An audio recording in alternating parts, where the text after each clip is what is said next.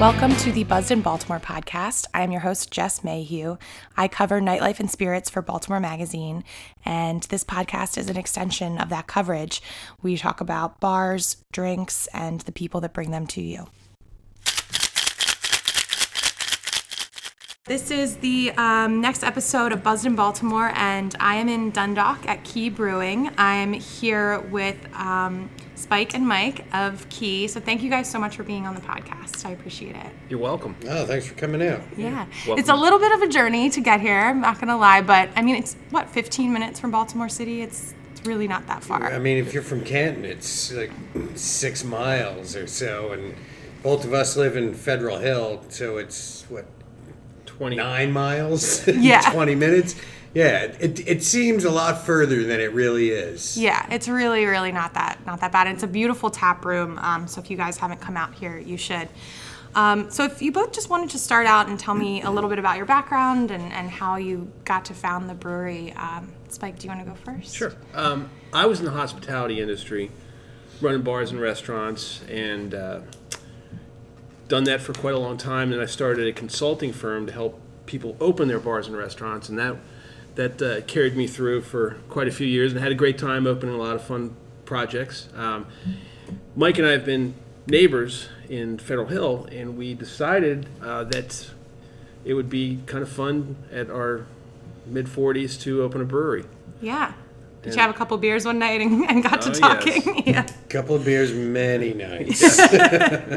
That's usually how it happens, right? So I was hospitality, um, and Mike is professional brewer. I've been professionally brewing for 25 years. So uh, I moved here in '97. Uh, the owners of Red Brick Station hired me to open up uh, their brew pub in White Marsh, uh, and that's what brought me down here. Wow. So uh, So you know your shit. I hope so. Yeah. If not, I just wasted the last 25 years. and we're all in trouble. yeah, exactly. No, I think it's safe to say. Well, and you guys have poured these um, these amazing flights of all your releases. So do you want to start with the Hellas as you sort of talk about opening the brewery? I think that might be because that was your first flagship, or what was your first Actually, one? the first beer was our on point ale. do you want to? We could start with that. Um, No, uh, you know what? Let's let's start with the Hellas because Okay. you know it, I know it's um, instead of rather building a brand around a beer, we decided to build beers around a brand. Okay. So uh, there's not one of our original five that we like to favor. Gotcha. Um, so we're building a brand. Okay, so let's start with Hellas, and then you guys can talk. So Yeah, the- talk about the beer and The Helles is it's a traditional Munich style lager that um, is the type of beer that uh, changed my life and made me want to become a brewer.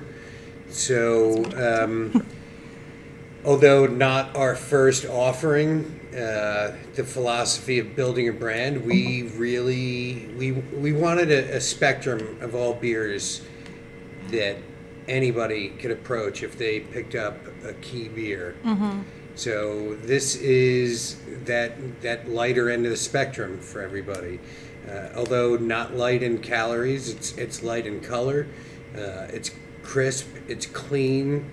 Uh, but it's very- not light in flavor either. I no, mean, no, yeah. Mm-hmm. it's yeah. The flavors are very delicate, but they're all there. Yeah. Um, you know, in in my mind, th- this is what uh, this that type of beer was my epiphany. Like, wow.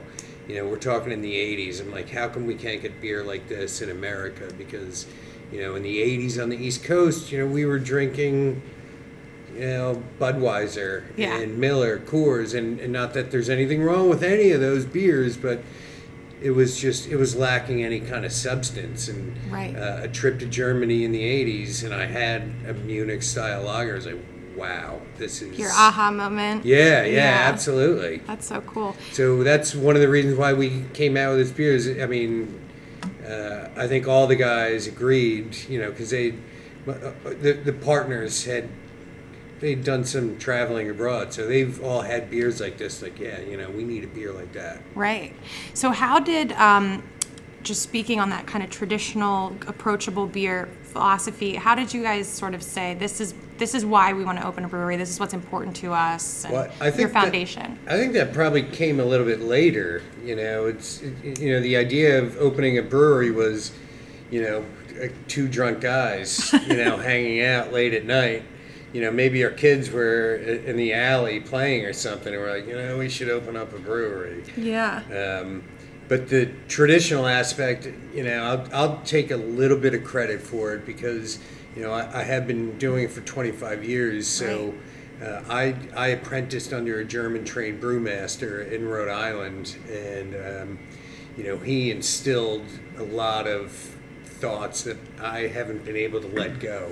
It's very strict, right? That that German style. I mean, there's very specific Yes. ingredients. Yeah, yeah. and- He was yeah. very strict. I'm, I'm certainly not as strict as he was. um, you know, he was a scientist. He was a brewmaster. I'm not a brewmaster. I, you know, I take it more on the artistic end. Yeah. But he did instill a lot of that, you know, the discipline. Um, so uh, a lot of the beers tend to follow that. and It's hard for me to get out of it. So I need help getting out of it on beers like the sour that you'll, you know, we'll get We'll to get to. eventually. Yeah.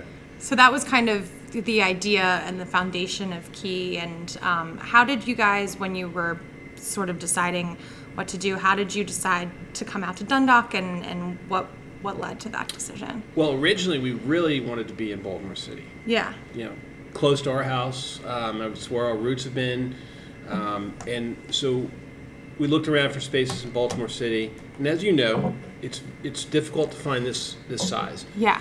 Our landlord, the property owner, um, good friend of ours, and he said he was moving his business um, and was going to look for about 110,000 square foot warehouse. He found one in the city. We fell in love with it. Everybody loved everything.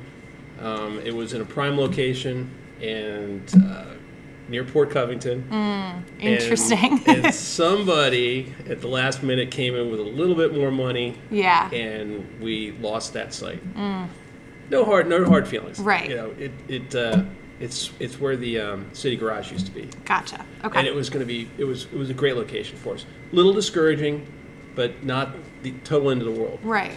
But a couple months later, uh, he found this location and brought us in here, and immediately we fell in love with it. Yeah. I you probably mean- have way more space here than you would have there, right? Mm-hmm. Well, I don't know. We were the city garage is pretty big. Pretty The big. footprint Yeah. was going to be the same. Yeah. But we here we have it, the conversion to a brewery was so much more easier. Yeah. Um, this used to be owned by Bethlehem Steel as a storage facility. Okay. So there was never any manufacturing. It was just an easy conversion.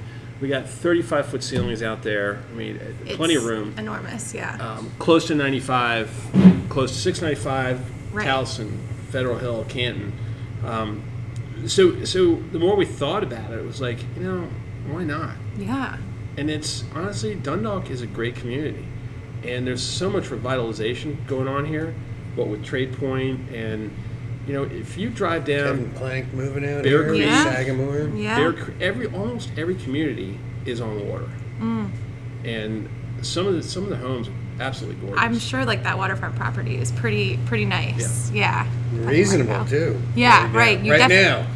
For now. Yeah. Probably have to get in like pretty soon. Like now. yeah, exactly. Um, and was there sort of a philosophy for you guys, like why like why Key and, and how did that kind of the, the marketing and branding of, of it come well, together? what we wanted to do was was come up with a name that was somewhat Maryland centric. You know, honor honor the fine state that we've grown in, and, and, and also help with grow this this great brewing community that we have in Maryland.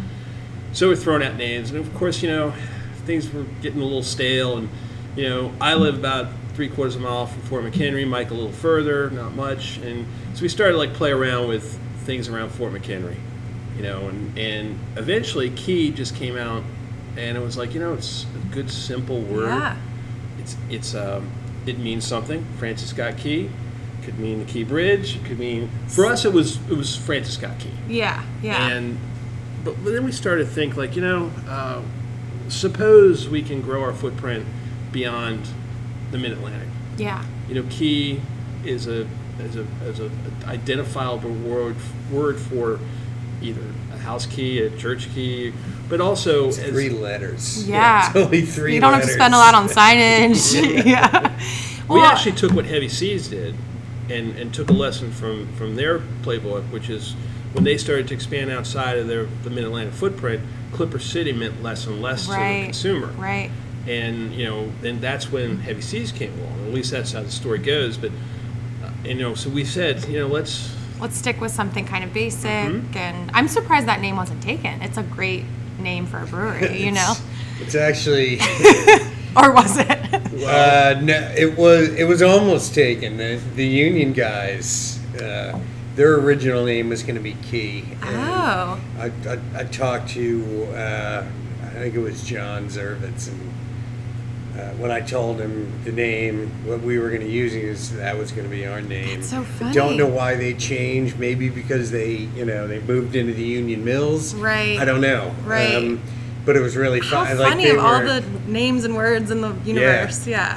That's so cool. Well, it, it fits you guys. I think it fits being out here. And well, and ironically, we're at the foot of the key bridge. Right. I that's what I figured because when I was driving out here, I was like, Key Bridge, got it. So that's But a lot of times people do think it's it's after the Key Bridge, but it's it's really to honor you know, Francis Francis Scott Scott. Key. yeah. And a lot of your beer names are locally inspired too, right? It kind of goes with that. We don't really name many of our beers. Like none of the outside of the on point um, We're just- and the ten pound test, they're not really named. We're not that creative.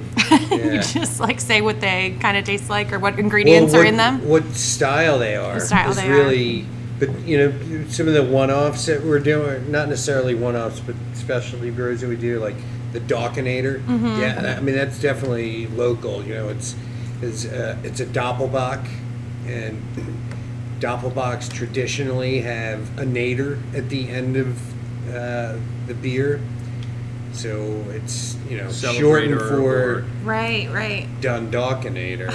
so we just called it the Dawkinator. Dawkinator. If you grow up in the in Dundalk, sometimes they call it the dog. The dock. yeah. Yeah. With a little, I can see like a little like apostrophe or Well, something. yeah, right I mean, uh, before that. on the chalkboard, there's a little apostrophe, apostrophe there. right before that. Copycat sour. You know, everybody's doing sours now, so, So that's copycat. kinda your- Yeah. cheesy way of doing. That's awesome. The IPAs are named after kind of fishing terms. So ten pound test is a is a fishing line. Tight lines is a terminology um, Gotcha. that, that fishermen use when they've got a fish on the line. cool. Um, our next one, we're toying around with catch and release. Nice. So once again, and the Chesapeake. I mean, that's Well- that seems. That's a good That's story. They are That related has- to. Yeah, that does have a good story because, well, um, it's it's funny to us, but uh, it's it's the style of beer is a steam beer, California steam beer. Anchor Steam, Here, while we're talking Yeah, about it, we'll drink sure. it. Yeah. Anchor Steam trademarked the word or the, the terminology steam beer. Steam beer. So everything is a California common that's produced in that style.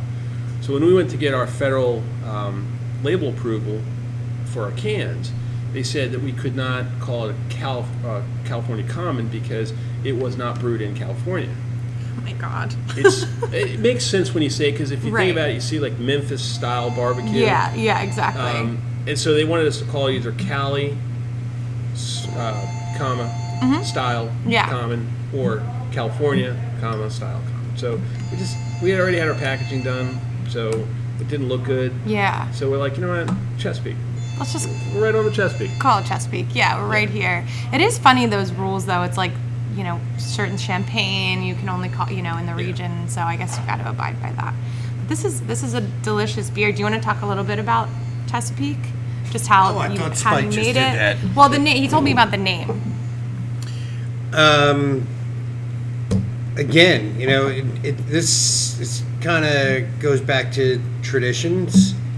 Uh, it's one of the few true American beer styles that, that are out there, and um, again, going back to the '80s, trip to San Francisco, and drinking 75 cent Anchor Steams on draft. You know, I fell in love with that the beer.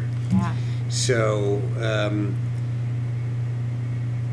just kind of, you know, rounding out a little bit of the portfolio. I don't remember what batch this was. Um, whether it came, I, I think, I don't remember either, to be honest with you. yeah. It's really easy drinking. A lot of your beers are, and I don't know if that's kind of a part of your core philosophy. It's hundred percent intentional. We- Yeah. We, want every one of our beers to be approachable, regardless of of the style. Um, excess is is definitely not a, our thing. um, the beer, well, for us, I think beer should be. Um, a lot of people use the word approachable, but I think that is, becomes a little cliche, and I think some people are starting to use it as as a negative. Right. The, the beer should not interfere with you know what it is that you're doing, whether you're eating Mm. or you're hanging out with your friends. You know, you want to be able to sit around and drink a bunch of uh, everything, enjoy the food, enjoy the conversation Right. without being It'll- over the top. In Yeah. Germany, a Helles Lager is a breakfast beer.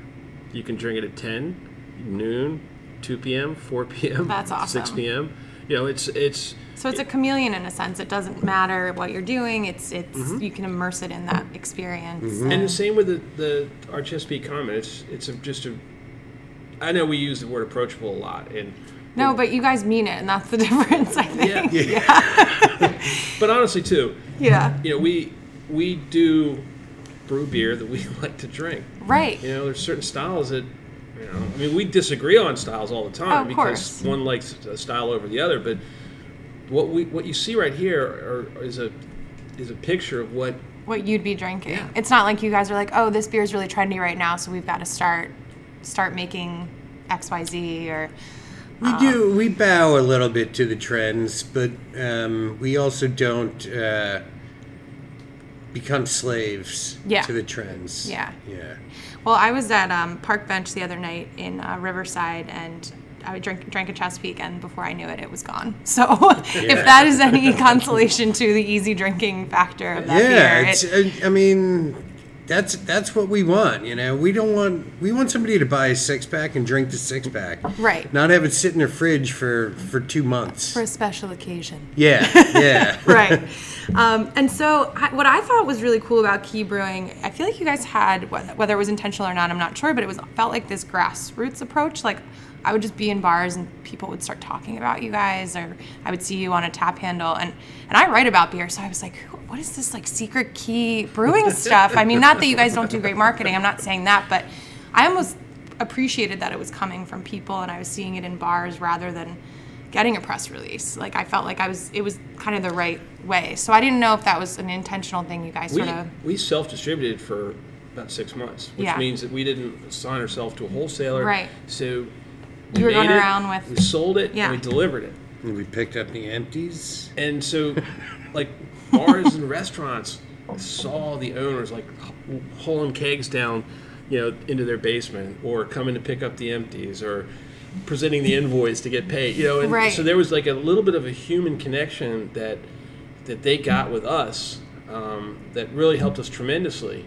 Um, and we we are you know we're a bunch of guys in our mid 40s and early 50s you know this was kind of our midlife crisis instead of going out and buying a car or you know boat we opened a brewery so hey, I think it's way more productive. Hey, you know what? A brewery costs about as much as a sweet boat. I- And the maintenance and or a all beach of- house or a Right. ski house but Hey, at least we can enjoy the city of Baltimore and beyond can enjoy your Right. midlife crisis a Right. little bit. but the grassroots was not intent it- it- we're not marketing geniuses by any means so it really was not i mean shit we It just was how it was happening. it was just how it was happening and Yeah. we're like you know what sometimes you don't upset the apple cart you just you just keep rolling with it and like all right this seems to be working Yeah, and I'm know? sure people did appreciate that it was the owners coming by and it wasn't sales reps, it wasn't a wholesaler, it was the real deal. So, I mean, we don't even promote the tap room. no, you don't. And we got people telling us that, that come in here like, you need signs out here, and you you know you need to advertise. Like, you know what? Look around. It's we got a full room. No, we don't need the signs. We're we're happy with the way things are. So people are finding you guys and Yeah. and it's I, it's I, not out of snobbery Right. it's out of the fact that you know what we find when people finally get back here it's like this like aha moment oh my god this look at this Mm-hmm. that's place, how I felt when you I know? walked in. I like to. it's a hidden gem Right. I call, I call this like the the modern day uh, speakeasy or, or a honky tonk. Yeah. You know, it's down a dark road. There's no lights coming down here at Some night. train tracks. Yeah. Yeah, it's Yeah, all. I know a lot of people come in like, uh, I thought something was going to go wrong down the end of this road, but Yeah, if there wasn't modern day GPS, I think more people might be worried. oh, I don't but- know. The GPS can steer some people wrong. So, so we, we just felt once again it's back to our like kind of you know unintentional grassroots campaign. We took it to the tap room as well, which is keep it low key. Um, it kind of like you build it, they will come, and they've Yeah. been coming. You know, That's And- awesome. And that's that was it was great, and it's a great crowd that we get in in, in this tap room too. And when are your taproom hours for people that want to come by? Friday four to nine. Okay. Uh, the winter hours right now: Yeah. Friday four to nine, Saturday twelve to eight, and Sundays twelve to five. And then when it warms up, do you get do you do more often? Yeah, we'll, we'll probably e, extend the evening hours. Um, Okay. Obviously, you know, what we found with Saturdays is like around seven thirty. This is a good stop. They get pre-game stop. Pre-game stuff. you Yeah. know, and then they're off and they go out and enjoy their evening, and it's fine. Right. We're all guys, man. I'm by nine o'clock on a Saturday, I'm tired. You're like 9 p.m. is good with me. yeah. Um, and so the one piece of branding and marketing that I have seen that you guys do, and I see there's a big um, mural of it, is the supernaculum. And I, I know that that is a form of, of an adjective that's like a really great thing to drink, right? So I, I just wanted you guys, maybe as we drink the next one on point, you can talk a little bit about why that word, why that term, and how that came about. Mike, you can take it. should we should we talk about both at the same time? I'll The- tell you. the I'll be- tell you when he Mike try. first came up, and I'll let him explain it. But Okay. when Mike first came up with this idea to, to include this in uh, in the branding, he, we were all like, "Oh, oh my god!" Didn't love it. It- it- well, what we were afraid of that was just going to pigeonhole us into being, you know, once again, we're using an ancient word, and a bunch of old guys are using an ancient word. How's that going to resonate? You with, say old like 40 is like your old geezers. I know. Yeah, I, I'm, I'm starting to really get beaten down by this. but I see what you're saying. You didn't want to get pigeonholed as sort yeah, of you know, I mean, it's- traditionalists or it's- yeah. you know, there's baby boomers, but there's a lot more millennials out there right now than baby boomers. Yeah. it seems. But the millennials like to use their little digital devices to discover things. So the supernaculum, I always wanted as as an Easter egg, um, something they would see on our brand, like what is that? And then they take out their phones and I googled search. it. Kind of like Right. 33 on on uh, uh, Rolling Rock. Rolling Rock. Yeah. Yeah. But so the word, I discovered the word in college like 30 years ago. Mm-hmm. Um, less than 30 years ago. Again, I'm I was gonna say, stop. You guys are making yourself seem way older than Well, you are. it was it was a long time ago. I was I was, I was in the uh, the library in college waiting for my girlfriend, and, and one of those huge, you know, one foot thick Oxford dictionaries. I was just flipping through the dictionary, waiting for her to come out, and I came across the word supernaculum, and it's like, oh, that's that's interesting. And I read the definition, and it was liquor of the finest quality, one that you would wish to drink to the last drop. So I can't good believe to you. the last drop. right. But then, you know, that was one. Number 2 Mm-hmm. on the definition was a practice to where the patron would stick their thumb in the bottle, turn it upside down, and Looking show at the that. barkeep a dry thumbnail, meaning good to the last drop. So for close to 30 years, I've been hanging on to that word. Because I've been, you know, brewing for 25 years now. Right. So at other breweries where I worked, I said, you know, we should name a beer this Supernaculum. Oh, shut up, Mike. Shut up, Mike. so. Uh, you were like, I was reading a dictionary so- one day. Stay with me. So instead Yeah. of naming our first beer Supernaculum, we appeased him and said, all right, let's put the logo right, let's let's bring it in as an Easter egg. And yeah. which I'm yeah. glad we did. I, ne- I Yeah. never wanted to, for the record, I didn't want to name a beer Supernaculum, but I really wanted to use it. And it, it did take some selling for the other guys to be like, you know what? It's really not a bad thing. and it's because it doesn't roll off the tongue necessarily, but as something to go and find, it is kind of it is kind of cool. Right. Yeah. Yeah. And the whole that image of the thumb in the bottle, it just um, I don't know what it is about it. You know, our art guy did that, and uh, it It's just fantastic. it looks like really cool, like an old woodcut. So. Totally, and it and it has that the vintage appeal to it, but it also makes you kind of want a second drink because you it's the idea of finishing one. Yeah, yeah. So, and you know, like our whole branding philosophy was, you know, we kind of want to be retro without being retro, Right. and um, we're not cutesy kind of guys, you know. Yeah. It wouldn't fit our personality if we had, you know, weird art on all our labels or you know fancy, you know, like cutesy names. Right. It just wouldn't. You know, it's not indicative of what we stand for or or about. yeah, no, I think that makes sense, and it comes through. I mean, you don't want to be someone you're not because people would Yeah. look see through it. Um, okay, so do you want to talk about the the on point a little bit? uh, no. Okay, we can move on. Screw this. So yeah, the, I mean the on point. Uh, th- it was- this was definitely the first beer that we brewed, and this was we did. Christ, what was it like a year and a half of pilot batches of this beer? Because it, you know, it started as you know we should do a session IPA, and then we would do that, and no, it's not really working, and somehow uh, it ended up towards the West Coast Amber. Uh, I don't remember why, but um, I, I'm going to guess that it was because there's something that the West Coast Amber offers to most beer drinkers that it's uh, it's got nice body to it. It's got a really nice hop aroma without being overly bitter, and it's got a nice malt profile to Yeah. it. So it's you know just really kind of one of those beers that you don't- you don't know what you're in the mood for. Uh, it's a good beer to reach for. a good go-to. Yeah. Yeah, that's cool. Um, and I wanted to talk to you guys a little bit about. You mentioned it before, a little bit about being in Dundalk. Um, I'm sure it has its pluses and and its, and its minuses, but if you could talk a little bit about both of those things, maybe some things you've discovered I while haven't being out found here. a minus Yeah, yet. we really haven't. Honestly. That's the great. plus the Yeah. plus is the communities. You know, is is great. yeah, Um, they've embraced us, and in turn, I, I think we were, we were beginning to figure out how to embrace them properly to return that respect that they've given us.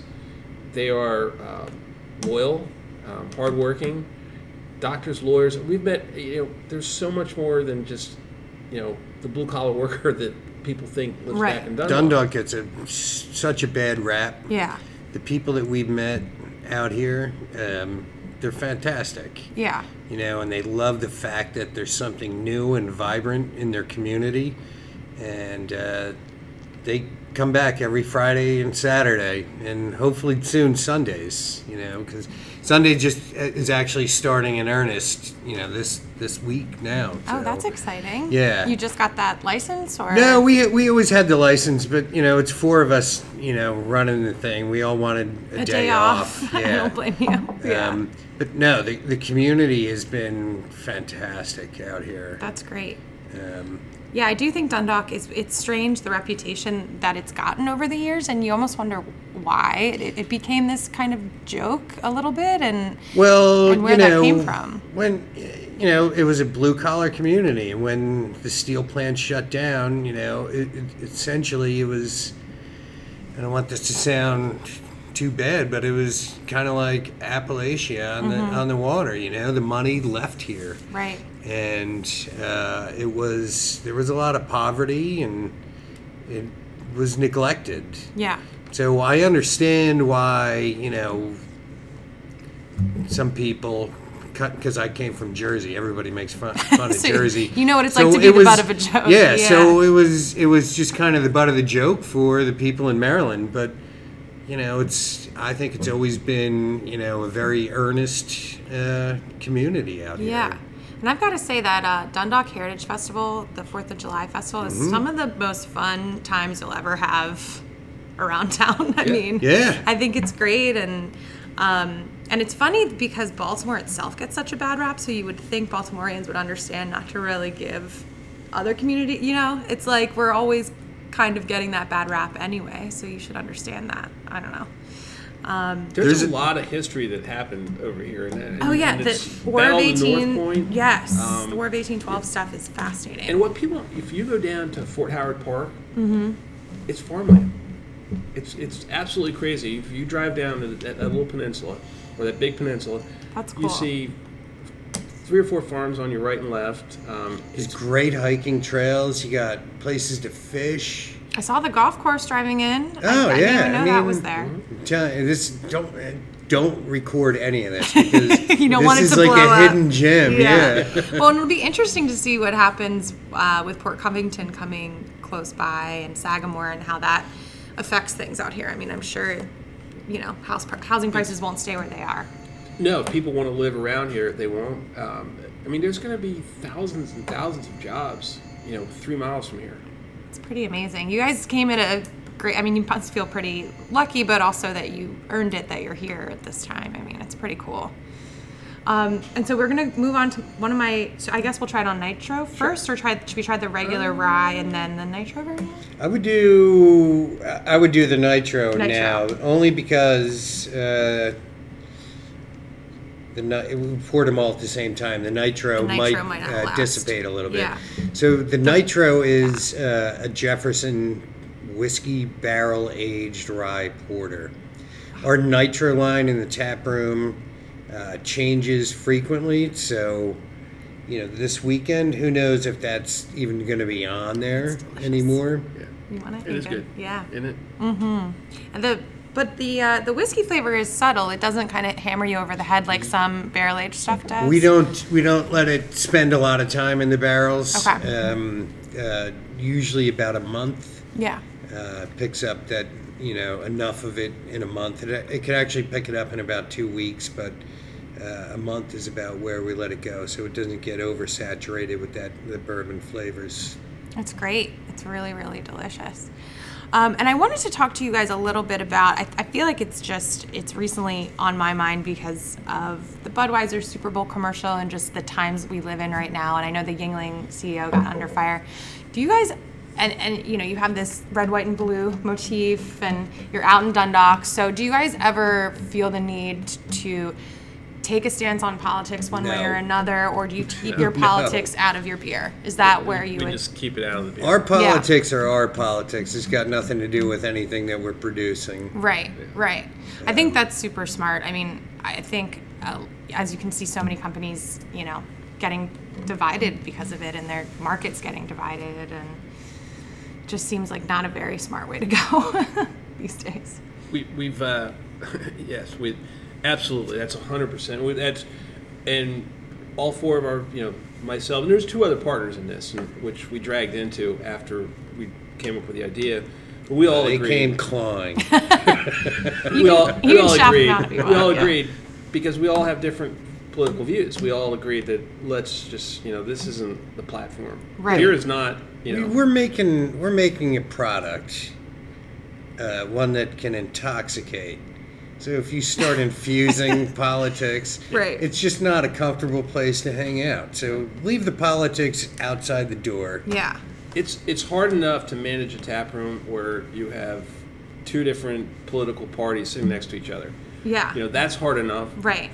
For us to inject our political views, mm-mm. No, and then as, as you said, you know, alcohol is only going to accelerate any of that stuff. So why would you want to deal No, with that? I think And- Hamilton Tavern's got like a sign, you know, Yeah. do not discuss politics in here. It's, politics it's- or religion. I Yeah. think, yeah. I, I mean, uh, I think this past Saturday we had somebody in here, and I was I was behind the bar, and they s- started asking political questions like, "You got to knock it off, or you got to leave." Yeah, I think that's smart. And there's so much noise out there that it's like it's too much You noise. need a, a space or several spaces. I would hope that just n- it's just about having fun. It's just about the beers. It's a good time, and I think we all need those safe spaces more than ever right it's now. kind of need to like leave de- your political views at the door. At the door. come in, Yeah. and have a good. And I think you know what, Dundalk is you, you know it's a mix. Yeah. It's it's highly Republican, but it's also highly Democratic. Yeah. And you know I think on any given night you've got a 50-50 mix of of people in here. That's especially why I was thinking about it with you guys because this isn't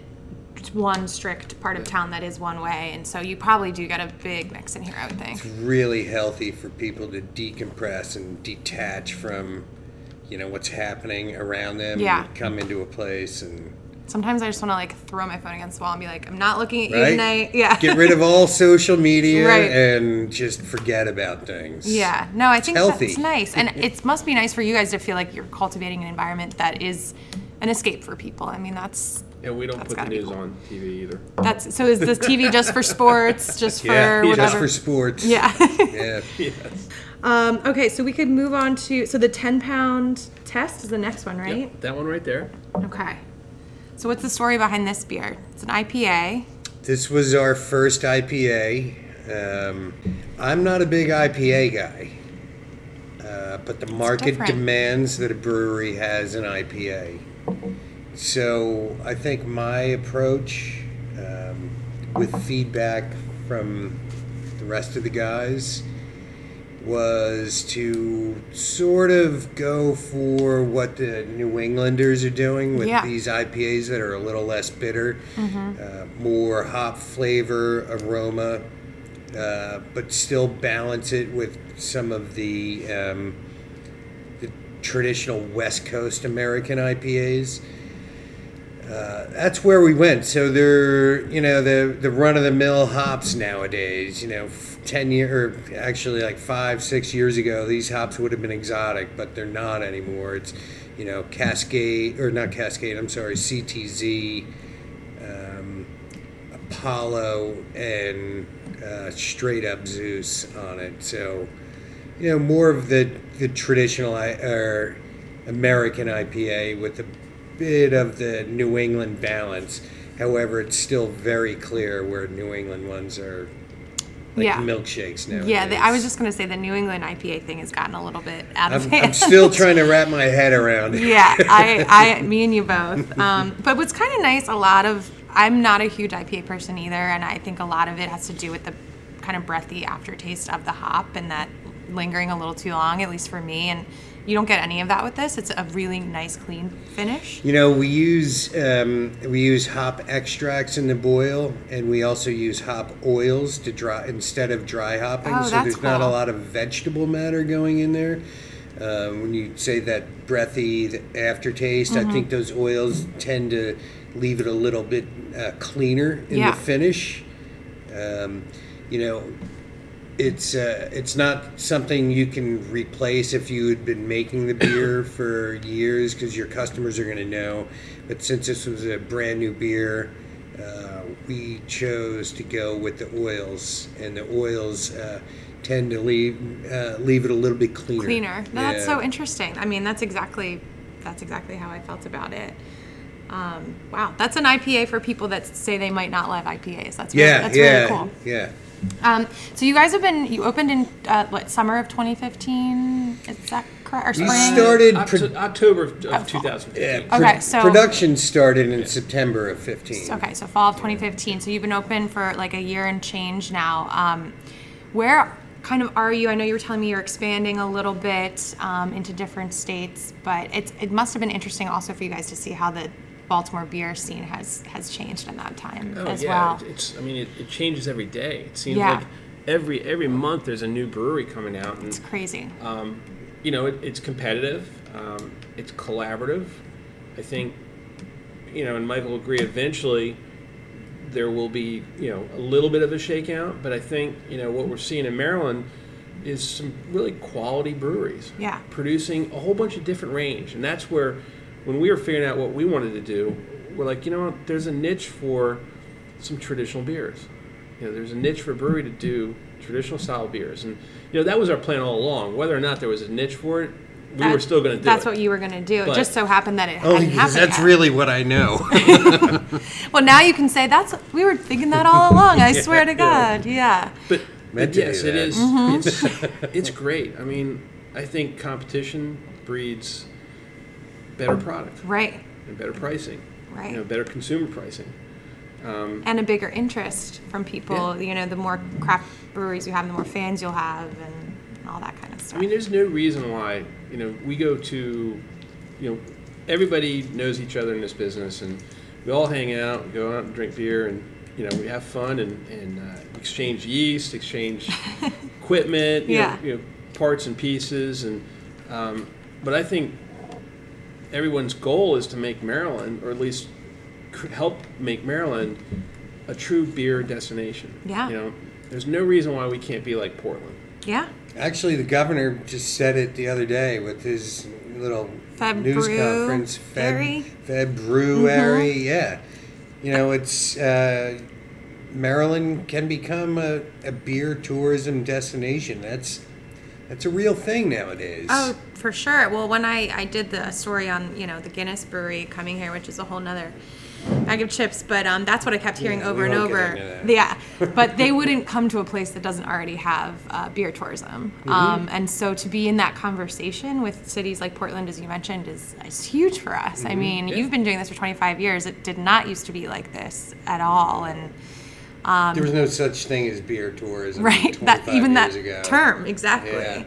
um, well and talk about like i meant to do that when when baltimore magazine when i put out the beer issue in february they were like oh it's february is that why you did it i was like yep meant that all, all along six months ago i totally knew that was happening but the fact that my editors could let me put a beer can on the cover even says something you know Mm-hmm. i mean it's we're in this really interesting time now and i think like niche breweries are going to start to open that are doing very specific things that are it's already sort of happened but um, I hope so. Yeah.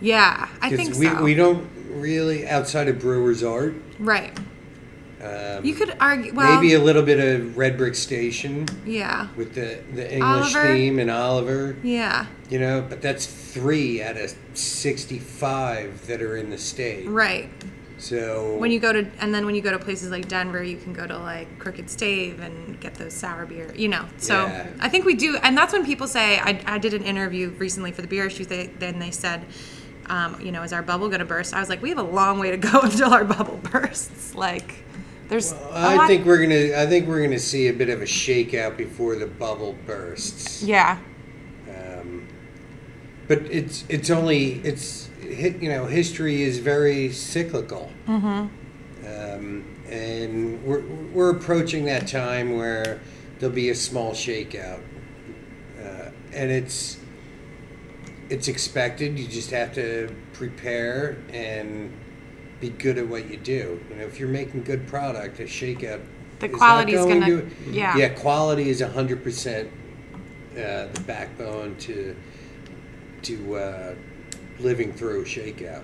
You must, Spike. You must be glad you have a, such a veteran brewer on your hands. Well, yeah, I then. mean, and that's that's why myself and our other two partners, Mark and Ray, said, you know, this is this is a well worth venture.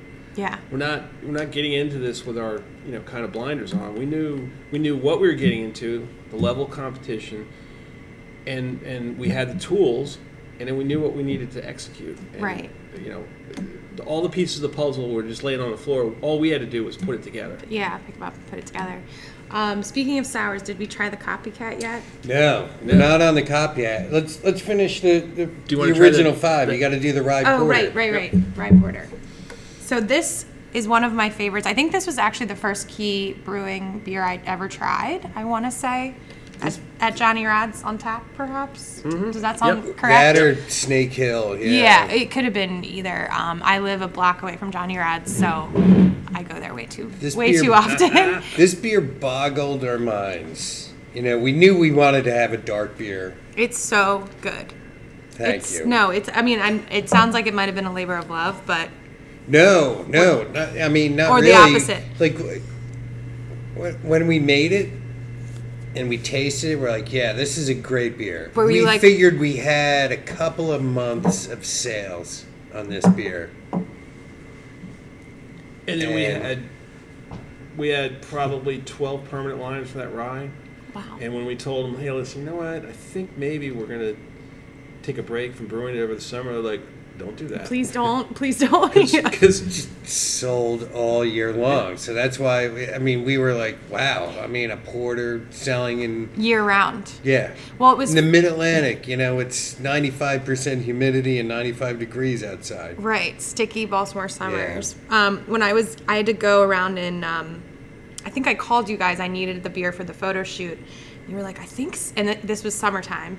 You were like, oh God, like I'm not sure. I think Snake Hill still has it on. And I went to Randy. He's like, we're not gonna take this off. Like this is selling like gangbusters, and that was in July. yeah, which is eh, like you said, amazing for a porter to be selling. Yeah. them. Do you, so, what do you attribute that to? You just think it's If if I had to answer that and speak for all the people that drink it, I think the rye malt because the rye malt tends to dry it out, and it's got those great flavors of a traditional robust porter, right?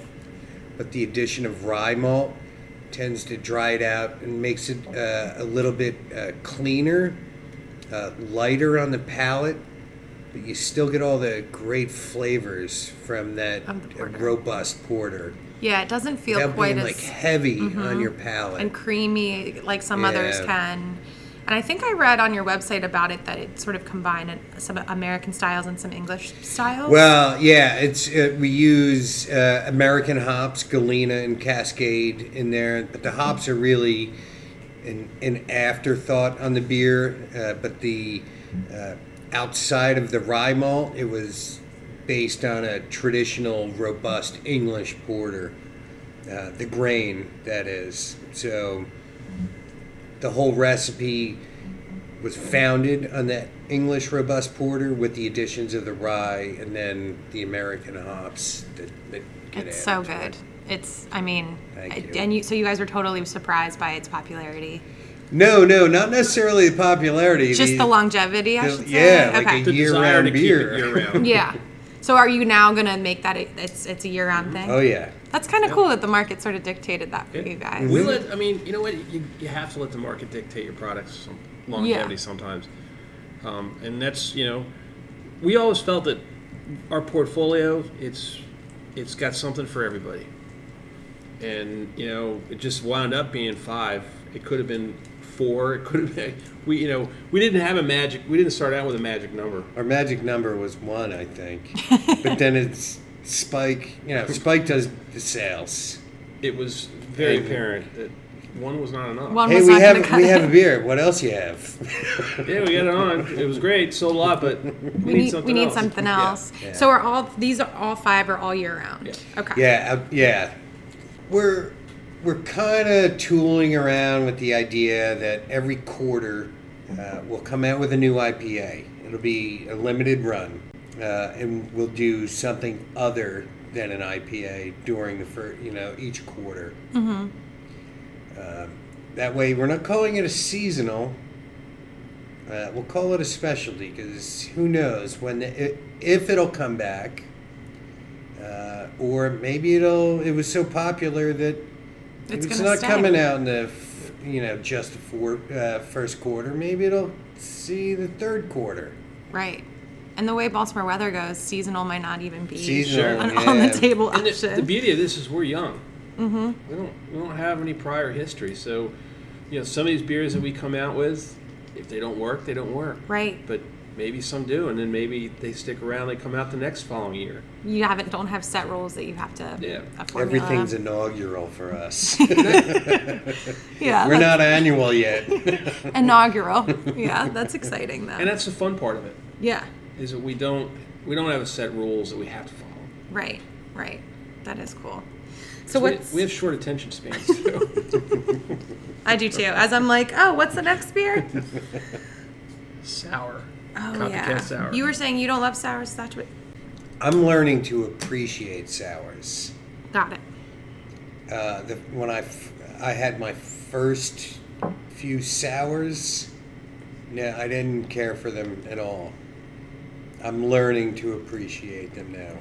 I didn't make this beer. Um, uh, one, one of the guys that helps out down here, uh, I, I should just call him an assistant, uh, David, and he made the beer. He's into sours. It's David Thompson, who also works up at Red Brick Station. Um, he's into the beer, that style.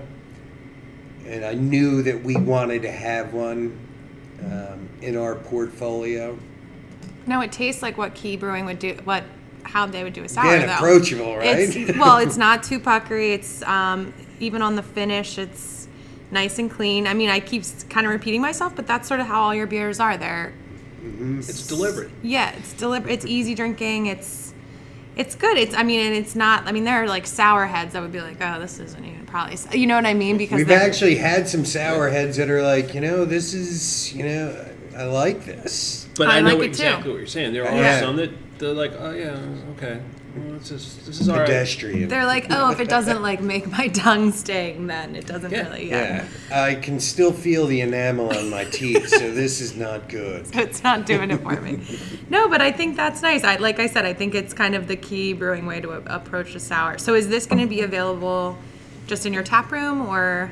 No, it's out. It's out, It's there, out there. It's out there in the market. Um, And we're gonna we're, we'll do some more batches of this. So this will be this will be on until late in the second quarter, maybe into the third quarter too. Okay.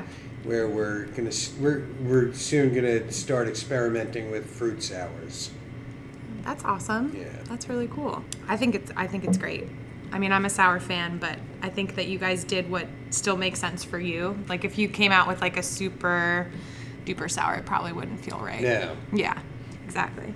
Um, so, do you have any kind of exciting like events or releases or news that you sort of want to plug and make sure people are well, aware? probably the. I mean, the most. Uh, you know, as far as releases go, the next release would be our, you know, kind of northeastern IPA that we're still perfecting. okay. um, and that won't be for end of March. Um, but you know, we try and like uh, you know we've opened it up to a lot of different local community charities to do you know, charity stuff here, fundraisers. Yeah. I mean, and, and you know, everybody gets every brewery gets like hundreds of requests. For A week. events. Yeah. Yeah, and what we're trying to do is like really kind of keep it Dundalk centric. centric.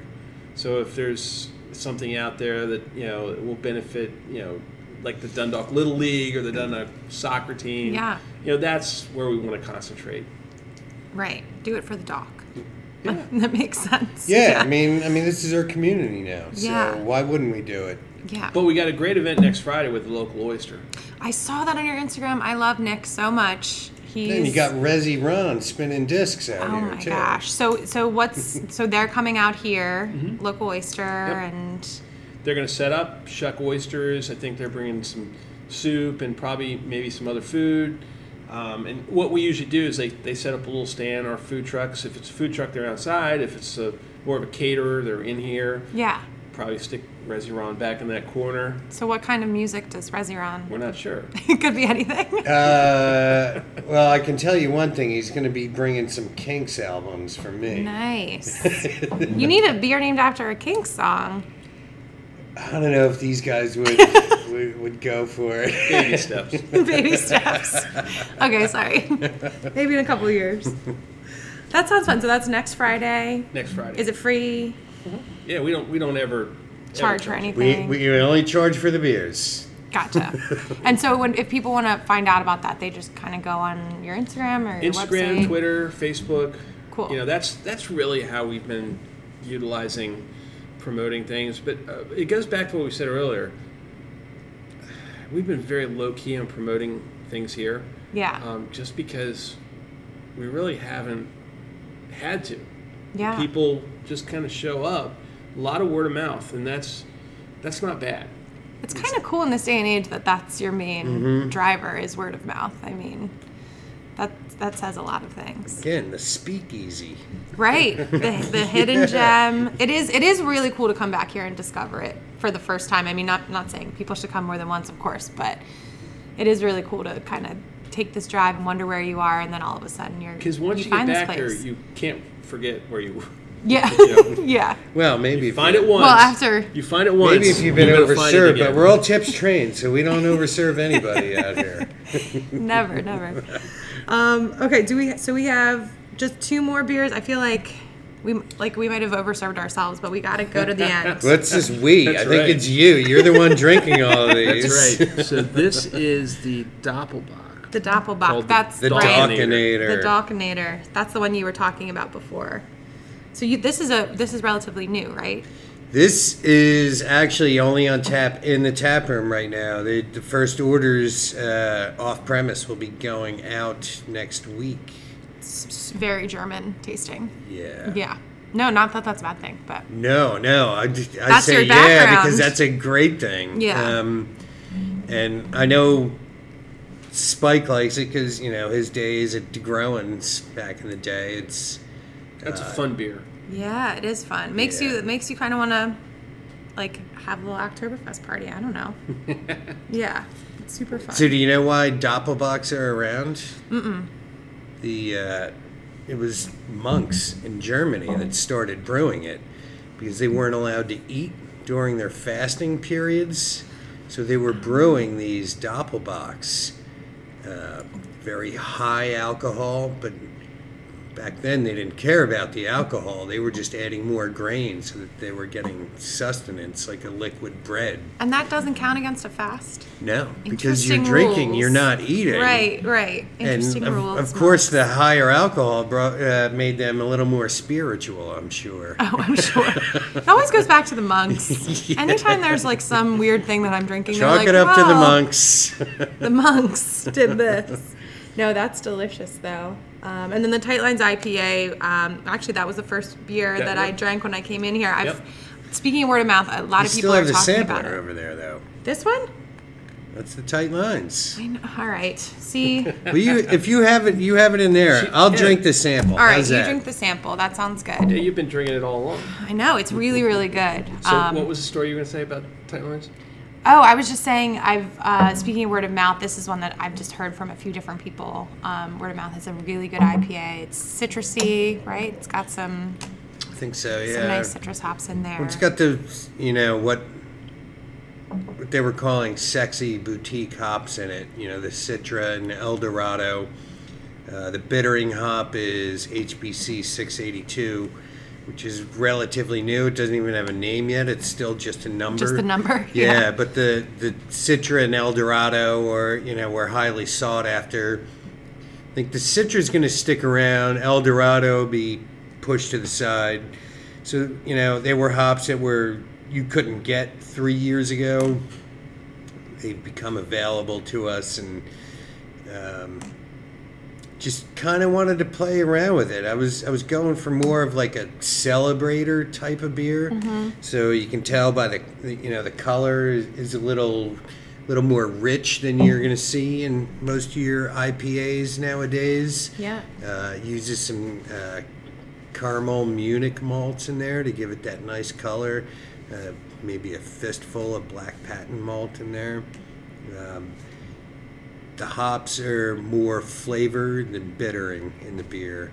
And I, I think that is going to be a trend that you're seeing in IPAs. Yeah. That makes me really hap- happy, Happy, yeah, not me being too. an IPA fan over, you know, heavy fisted on bittering is for me just not a good thing. So I like where the IPAs are going. So I'm really excited about, you know, our, our next release that possibly named Catch and Release.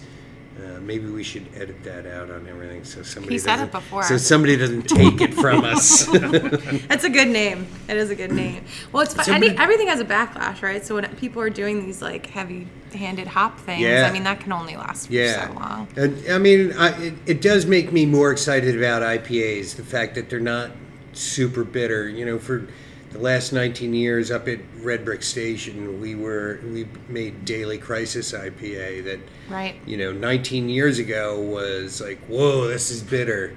And now people drinking they're like this isn't an IPA. is I'm like, well, nothing." it's an English IPA, so it's just not what you, you know you Right. expect from an IPA. when everyone's used to the nowadays. West Coast stuff. Yeah. And I have to give Red Brick Station credit. I mean, you know, they've been around for so long. almost 20 years Um, Doing amazing things. They were one of the first places I knew of to have a crowler in the in the state, like around here. I mean, Mm-hmm. maybe that's not true, but I, that was the first place I saw, and I just feel like they do really innovative things. And I think people are like, "Oh, White Marsh, oh, Broop Lake, why do?" But I think it's a it's a great place uh, the owners are fantastic but i mean they've they've they have really good food they've stayed uh, strong on uh, craft beer Yeah. mainly their own beer so you know you're talking local right, you're for 17 of the 19 years that we were open served nothing but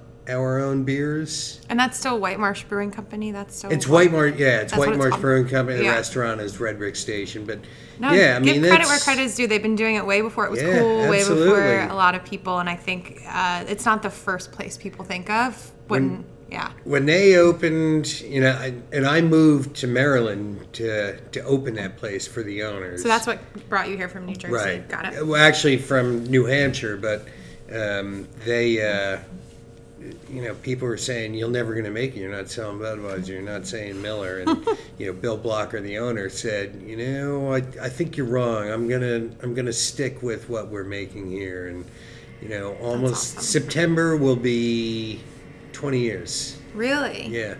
we got to do something about him in the magazine then that's a huge deal Yeah, i mean I, I absolutely. think i don't know and it's so funny now to think of people saying oh you're not selling budweiser what are you doing and and now the demand for tap space for local beers is i mean that's huge i'm sure you, you fight that battle every day but that's that's what people are after now for Sure. fighting other craft beers. But- that's what i'm saying right. Yeah. But you know what we find is like a lot of times I'll go into a place and I'll look at their lineup and they're missing like a logger. They're missing a Hellas Lager or a California Common. It's actually winds up being a pretty easy sell. Yeah. Because you know you get all these like double IPAs, IPAs, sours, and- Sours, yeah. and it's like you know, hmm, you're missing something here. which is an advantage for you guys that you're sort of you sort of are doing these traditional Mm-hmm. kind of styles because people are trying to go so outside the box that you can kind of go We sneak right in. you sneak right in the box we do. yeah no that's awesome I've, we, I've done it more often than not. yeah that's so cool and and is you guys are pretty much are there main bars that people can go to find you you're pretty much everywhere or liquor stores We'd like to believe we're everywhere. yeah you're in most of the bars i hang out in that's all No, i know but I mean, you know, I, I think we cover a wide swath of you know being in the Federal Hill area, the the Fells Point, the Canton, Mm-hmm. Hamden, Mount Vernon, and out and above. I mean, you Right. know, it's it's um, we've got a lot of great support. Um, you know, it's competitive out there though, yeah yeah especially right That's now why I stay in there. but it makes it, just keep brewing it it just makes it fun too. Yeah, no, it's fun because it's competitive, but like you said, it's collaborative, and I know that it's a tight knit community you guys have, um, so that only makes it better. Um, those were kind of all my questions. Did you guys have anything else you wanted to plug or make sure that you mentioned, or Just come out to the tap room and Come out to the enjoy tap some room. of the And- food trucks that come out. yeah, and, and, and try our beers you know and if you if you don't see us in your neighborhood bar or restaurant ask for it yeah, or even liquor store you know that's how that helps us right, especially on on on what we call off premise like liquor stores if you don't see us there go and ask the counter say do you guys have any key because more often than not they listen like liquor stores listen to their customers Yeah. more than anybody yeah, especially now, um, and that helps you guys figure out where your drink, your potential drinkers are, which Mm-hmm. is which is great too. Um, well, thank you guys so much for for doing the podcast, for having me in the tap room, and giving me literally more beer than I've ever drank on a podcast. I think so. That's something. Um, no, this was a lot of fun. So everybody out there, look for the red, white, and blue taps at your bars and in your liquor stores, and and most importantly, come out to Dundalk. It's a 15 minute drive. It's really not that far. Um, so thank you guys so much. thank you Cheers, everybody. Cheers.